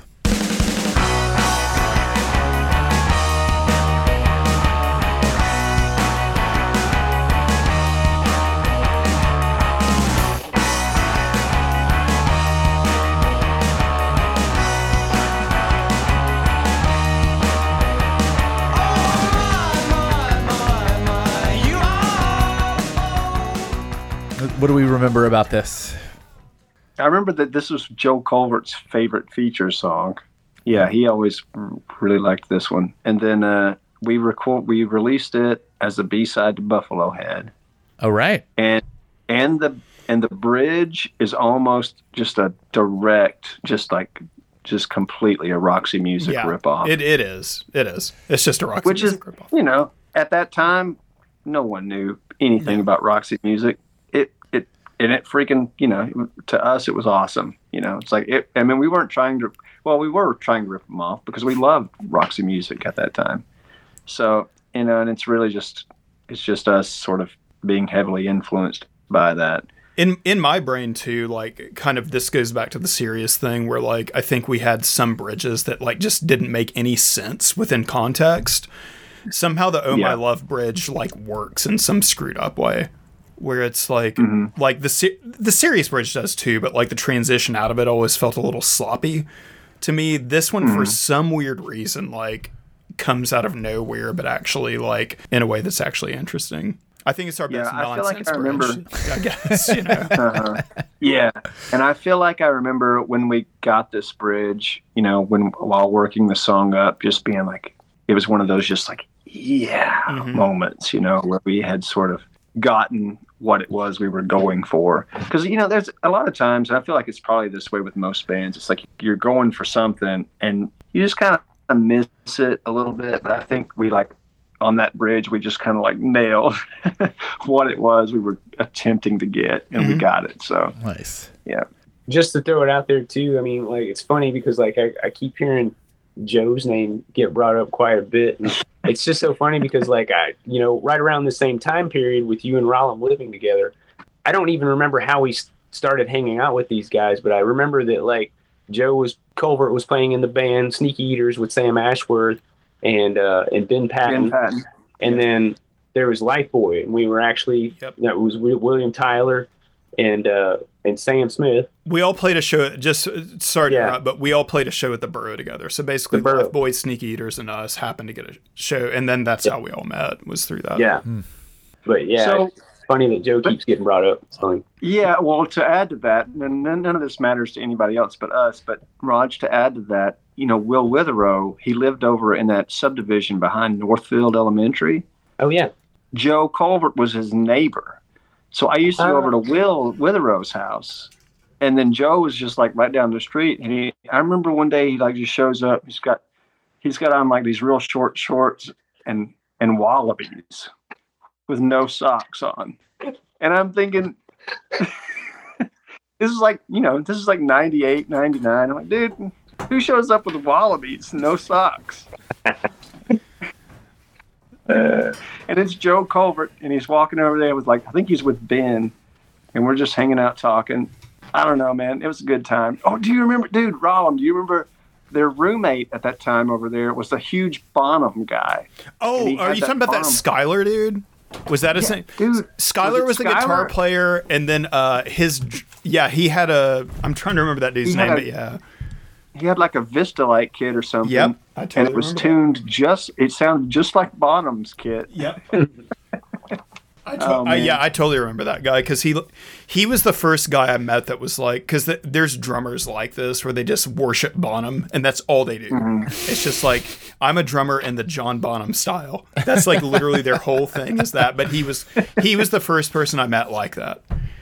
I mean, he was amazing because you know John Bonham's Mm-hmm. amazing, but like yeah, that. But I totally remember that. Yeah. Amazing. Yeah. I think they hated us too, right? And like as a band, not as people. The Skylar and the Bonham drummer. Yeah, did. I think they hated us. Yeah, like Yeah, an active because I remember them actively telling me that. yeah, I think they, They hated you? Yeah, They're they're like, ah, yeah. I mean, I like the way you guys all play, but ah, you guys just kind of suck. It's like, all right, cool, man. Interesting. Uh, I like that you were friends with Life Boy Mm-hmm. because Sam Smith did the artwork He did. for the Yeah. Mahaffey sessions. Yeah. That's bringing it all around. Yep. Yeah, I don't even. I don't know how many shows we played with Life Boy early on. Quite a and we, bit, We yeah. did a lot of stuff. A lot of stuff with Life Boy. Them and the Sneaky Eaters both, I think. You know, like uh, Yeah. I think like Sam, Ben, and Joe, and uh, Taylor was the drummer. Yeah, yeah. Oh, Great yeah. drummer. Taylor's great, but yeah, the, I think that that kind of like was our like kind of the first Nashville groups I remember playing with personally, because most of it was Murfreesboro bands like Glossary. Right. Cool. Uh, anything else about Oh My Love before we move along? No, We're getting near the end here. All right. Jurley.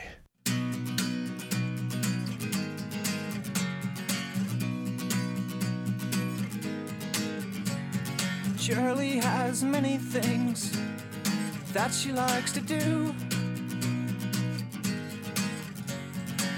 Making pottery is one of the few. Shirley, Shirley. This is an old one. Yeah. So Jurley was really old. So my sister, she's five years younger than me, and she had a friend that she went to school with, and she would come over and like stay the night, you know, at our place when we were really young, and she was moving away. And at this time, it's like we had that little playhouse, like studio that we practiced in. It's like, you know what? I'm gonna let's go out here and write a song for Jurley, just out of you know Sure. being a fun, you know, older brother type thing mm-hmm.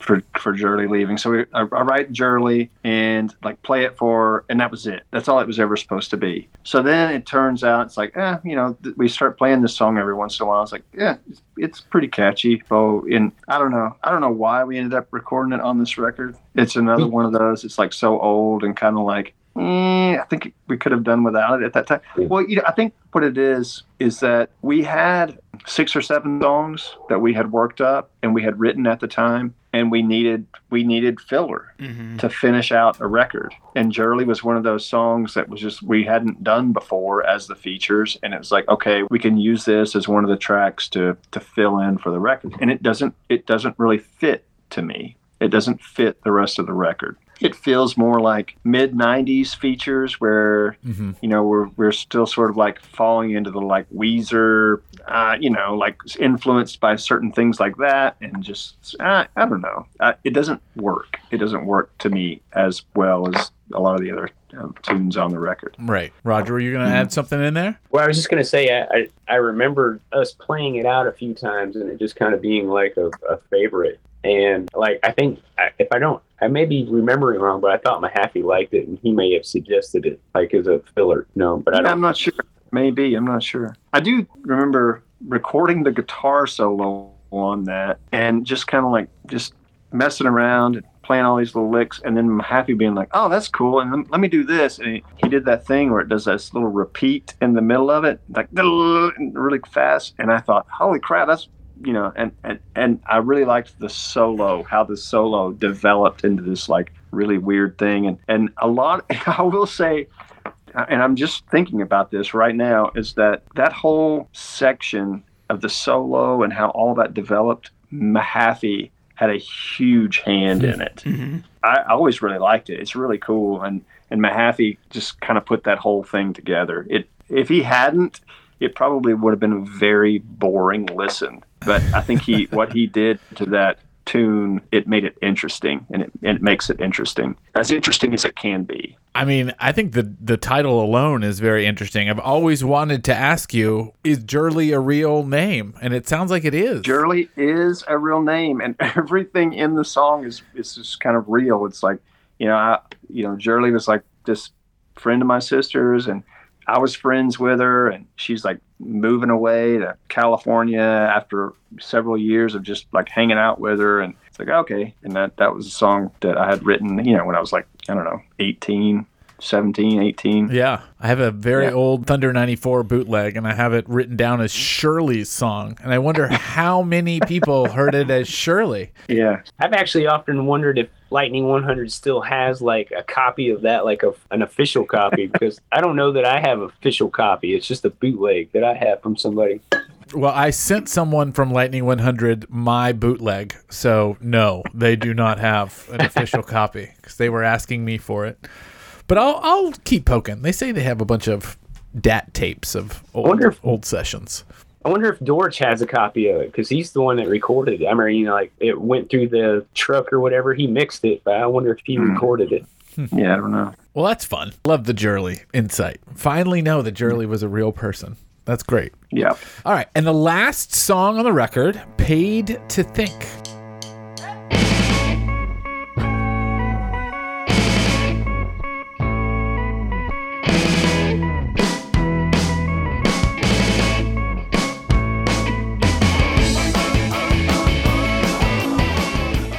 Another older one. What do you remember about this one? It was another another filler song that I don't think, as the original five piece, we ever really recorded. Right? Did we record No, that you, with you did it. It's it's on one of the soaking in the center of the universe things. Okay. Oh yeah, Yeah, yeah. yeah. There is So a I guess different we did version that- 'cause Don sings on it. Yeah, but I think we were like, eh, out of out of all these older songs, which one could we like? I don't know, revamp a little bit and try to make it work. And it was just, you know, I think that was our attempt at trying to find an older song that would fit with these this new batch. Yeah. We had been playing it live too. Like that, I think that's Yeah. one of the few older ones that like had kind of like made its way and kept in the set Mhm. a little bit, and that's part of the reason for it. Yeah, it was always fun to play. Yeah, it's a good song. Yep. But it sounds like you just you had a couple in there that you just need. Were there other songs from the Mahaffey sessions that are outside of what ended up here on this record? Not to my memory personally. I don't. Do y'all Oh. remember anything? No, I think that's it. That's the thing is I think we were just digging into old material, trying to to have enough to do a full length. Yeah. It was basically the, the, the first side of the record plus Dark Room and Oh My Love, and I think that was it. Right. So the first five songs, it was like seven songs that were newer, and then the other ones were older. Well, Arm, you know, not not counting Armani Right. Suede. So you finished recording this. Is the mixing process mostly on Mahaffey solo, or do you work? I know that you were in. He moved to L.A.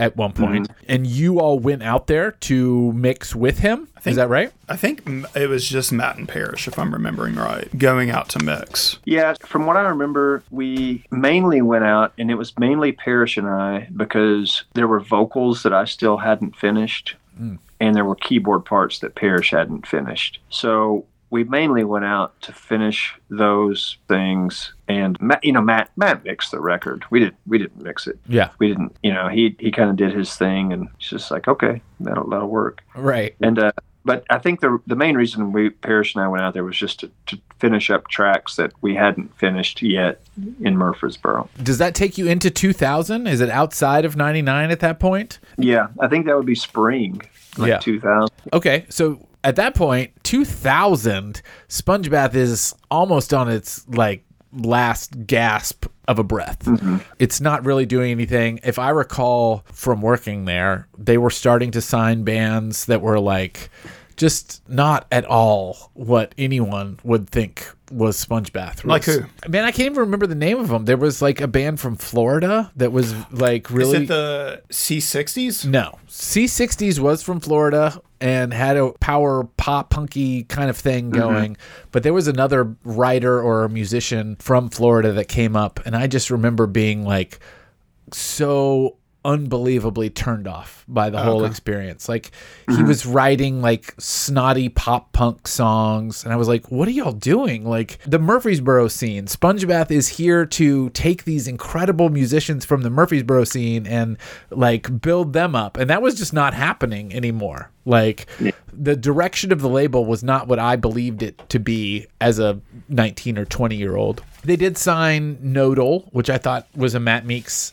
That was actually a Matt Meeks acquisition and was phenomenal. That's I don't know if you've ever heard that record. It's so fun. And then a band called Call Florence Powell, which sounds exactly like Self, Okay. but in a good way. But yeah, the the label was just sort of not doing much anymore. So you have a record and the label is kind of dying like what happened? Why doesn't this record come out? Is it just simply because Spongebath was like, we've moved along, or we're done, I mean- or were you all not into it? the the vague memory I have of this, and and again that it's really going back like 23 years.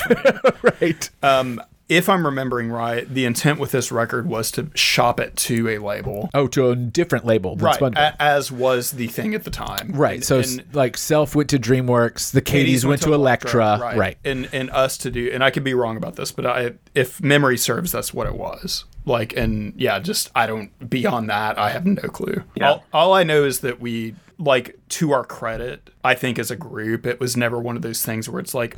Oh, we recorded a thing. Let's rest on it and see what happens. Like we just didn't do that, and it was just continuing moving Right. and just keep rehearsing, keep writing songs, keep doing. Oh, that's things. great. And yeah, so I guess like having said that, like I don't actually like really know what happened with this record after it was done. It was just like, Yeah. oh, we're still writing and recording. Oh, that's great. I, I, in my mind, I always had momentum. a much different. Like I told myself a different story because I I actually had never had any idea what really happened with this. Yeah, I I never looked at personally. I never looked at it like, oh, that thing failed and didn't get us a deal. Right. Oh, I guess we got to write new songs. It was just more like, oh, we're just a band writing songs and playing shows, Right. Yeah. That's way more positive. keeping momentum. Yeah. So yeah. Do you all have similar memories? Raj, do you, do you have any? I don't I don't really recall what was going on at that point. I just remember like I mean the last thing I remember hearing was, you know, just the kind of the, the dissolve of Spongebath and and so we didn't really want to for it to come out, Spongebath go away Right. and then it you know, then it not do anything, get any promotion at all. But that's kind of the only thing I remember about it at that point. Right. And and again, Yeah. good to remember the the time period, 99 and 2000, if you digital distribution isn't an option. Like it's Yeah. just not a thing. It's it's also like an era that was like I mean to put it into perspective, it was like the pre Rock is Back period. So like it's pre Franz Ferdinand, it's pre Yep. White Stripes, it's pre Strokes, it's pre any of that happening. Right. Yeah, So like Britney Spears is huge. Like Backstreet Boys are Yeah. huge. And, like, and as far as rock goes, like Woodstock 99 literally happened the year this was recorded, just to put it into perspective. So, like, the actual, like, music world at the time, from, like, a label perspective, like a major label perspective, was very, like, aggressive, kind of macho Mm-hmm. Yes. rock and roll, which we just didn't fit into yeah. in a remote way. And and I, I feel really fortunate that like we happened to be in Murfreesboro at the time and happened to have even found a crowd at that Yeah. time. When I, when I think about the perspective of that, I think it's like very unusual that we just happen to like whatever crowd happened to be there to like presumably going to MTSU Right. whatever it is like we happen to actually be lucky enough to like have a crowd that responded to whatever it is we were doing which was Yeah. very not contemporaneous Right. it, it, No, Yeah, for sure. it was very strange music at the time i think I just remember like there being like major label search, but then like all these indie labels were starting to become popular, like Sub Pop, and Yep. so they were kind of like just. I just remember like being labels were just different at the time, and For sure. it, we weren't really getting, I guess, shopped to the right labels or whatever. Right. Well, there's Sub Pop and, and like Well- Merge Records and Up Yeah. Records and like lots of indies, but you're already on an indie. Right. So Yeah. you wouldn't shop to an indie. and and what we were doing even in terms of like indie rock at the time wasn't remotely contemporaneous because i mean it, like elephant six was still a thing that was popular then so like even the mm-hmm. indie rock that was out tended to be like pretty lo-fi or or veer like post-rock Right, right. And of this is like highly produced. yes it's pop Yes. yeah Well, to me, another thing that's very important to remember at this time is that we were a band from Tennessee. Mm-hmm. Yeah. No bands from Tennessee. I- i- If your relation was anywhere close to Nashville or in in the area, there like Self was an exception that sort of broke outside of that. But anytime we ever got press for doing small tours or anything, there was this sort of shadow over the band mm-hmm. because we were from Tennessee. Yeah. And, and it was like that for years and years and years and it just it felt like it, you know and it it, it honestly felt like it, it never went away until you know fast forward several years and kings of leon Yeah. kind of happened Yep. and a lot of things changed at that point but man it was hard it was hard as a rock band in tennessee in middle tennessee especially at that time i think there were some bands from memphis you know in the 90s mm-hmm. that were able to like stir a little bit Right. make make a little bit of progress and some waves but if you were from middle tennessee or anywhere near nashville and had any sort of association with that during that time you might as well forget it Uh, for like. sure. true. I mean, you had you like Superdrag broke out of Knoxville, Right. And that was like Yeah. a big deal. Yeah. But yeah, very It rarely. huge. And I mean, that was the thing. It's like, you know, to even, I remember when Rollum joined, I mean, Superdrag, we would talk about Superdrag. Oh, freaking awesome, man. You know, Superdrag. Yeah. like- I mean, they were a local band. We considered local, and they had, you know, done something. And it was just such a rarity Yeah. to see that. I felt that way about From the- self in high school. Like, because I, mean, I don't know if y'all related to that, but I just remember like being in, in like 10th grade and like Canon would be played on the radio, and it's like, they're from Murfreesboro, like Yeah. 20 miles from me. Like, this is incredible. Like, Yeah. it was huge. Yeah. I remember at one point, like when in our bios and everything, like they were always trying to push Sparta, Tennessee. Yeah. I mean, that's where we all grew up. And then, you know, when Rollum came along, we started to move more toward Murfreesboro, Tennessee. And then whenever we would go on tours, people were always asking, like, where where is that? So we Where's ended up having They to say, pronounce Murfreesboro. Yeah. So like, just say you're from Nashville. yeah. So we had to change it all Yeah. to Nashville. You know, to, to answer your your question, the original question, I, maybe it may be a question really for Rory because I'm not. You know, I I will say from my own personal standpoint, with me, there was always an issue with confidence when Mhm. it came to records and them being released and having confidence in that record. So I guess what I'm getting at is that if we would record a record, whether it was Farachi or Dortch or the Mahaffey sessions, and we would get either no feedback or negative feedback, in mm. my mind, automatically it, it just sucks. You know, Yeah. like we we need to just move on. Okay, no, there, no one's gonna like this. This person doesn't like it. We're moving on. Forget it. Whatever. You know, and and that's sort of to my own. That's like my own thing. It's like a personal struggle. But it's like if, if we had released it at that time, who, I mean, who knows? You know, it, Well, I don't think you should take that as your own personal struggle. If only, people are only giving you negative feedback about Yeah. something you worked really hard on, that doesn't feel great. Yeah. So you know, and I think a lot of times that that with me that that was why things wouldn't get released because I, I wouldn't be if I didn't feel like anyone else was passionate about it. I I wasn't going to continue to be passionate about it. Sure. You know what I mean? Yeah. But as far as how I, I the only thing I remember about I, I feel like I vaguely vaguely remember. And the only reason I remember this is because of the, the Sparks reference but I vaguely remember uh, maybe a handful of these songs being sent around, and someone in the UK actually reviewed it in a positive light, Mm. and we thought, man, that's that's awesome. You know, someone in the UK got it, Yep. and they and they referred to us as like this sort of like new wave type fresh sound that has a little bit of Sparks influence, like lyrically, and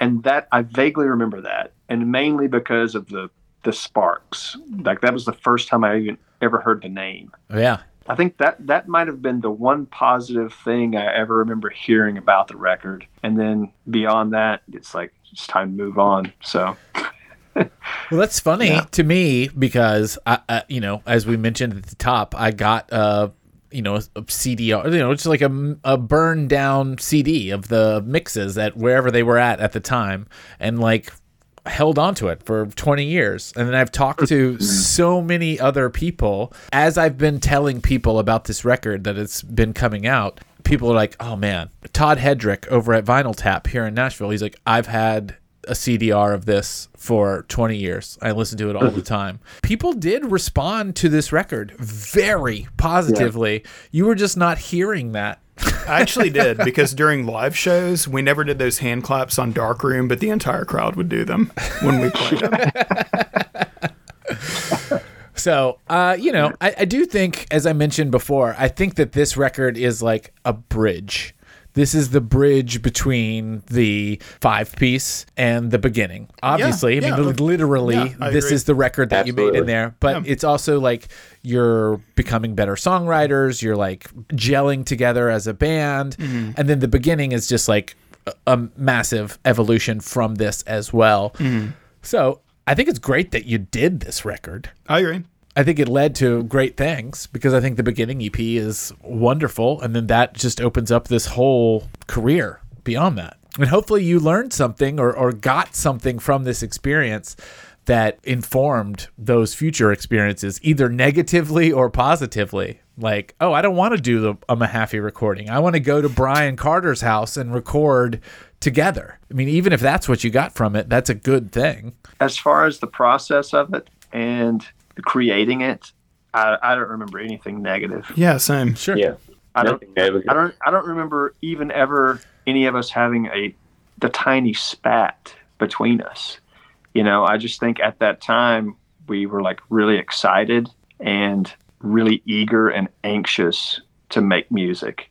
To me, it was like a very magical time, hmm. you know, for the band and just in my life in general. Yeah. You know, it, it was it was a good time. I mean, it was a good time to be in Murfreesboro. It was a great time to be in Murfreesboro. Probably the optimal time to be in Murfreesboro. I mean, I know that's Yeah. me being biased, but it's pretty, No, it was great, man. Yeah. It was great. There was so many great people there and, mm-hmm. and so many good things happening. I mean, honestly, people will disagree all they want, but I honestly feel like, you know, that little tribe of Murfreesboro is a big part of where Nashville went in like the early Yeah, I- er, early hundred percent. you know, like a lot of people from Murfreesboro at that time moved to Nashville and sort of created, I feel like, or jump started what was able to happen with rock music in Nashville or any other kind of music, but just sort of jumpstart the whole. I feel like what I would consider the the real music city now. I feel like a lot of that came from Murfreesboro. Yeah. I would Yeah. not disagree. Yeah, for sure. Well, I think we've covered the Mahaffey sessions. We got it. I think we got it. Uh, are there any additional notes or anecdotes that you that you recall through this process that you want to share?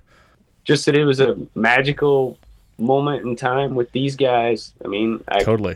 can't think of a better better group of guys to be friends with and make great music with. Like, yes. Well, Uh, man, you know, I want to I want to mention Parrish. Yeah. Yeah. Yeah, we should talk about Same. Parrish. Uh, Parrish. Yeah, you know, he's no, he's no longer with the band, but you know, you know, Parrish was a very big role. I mean, he was, you know, well, obviously a fourth of the band, Two Fingered Wonder.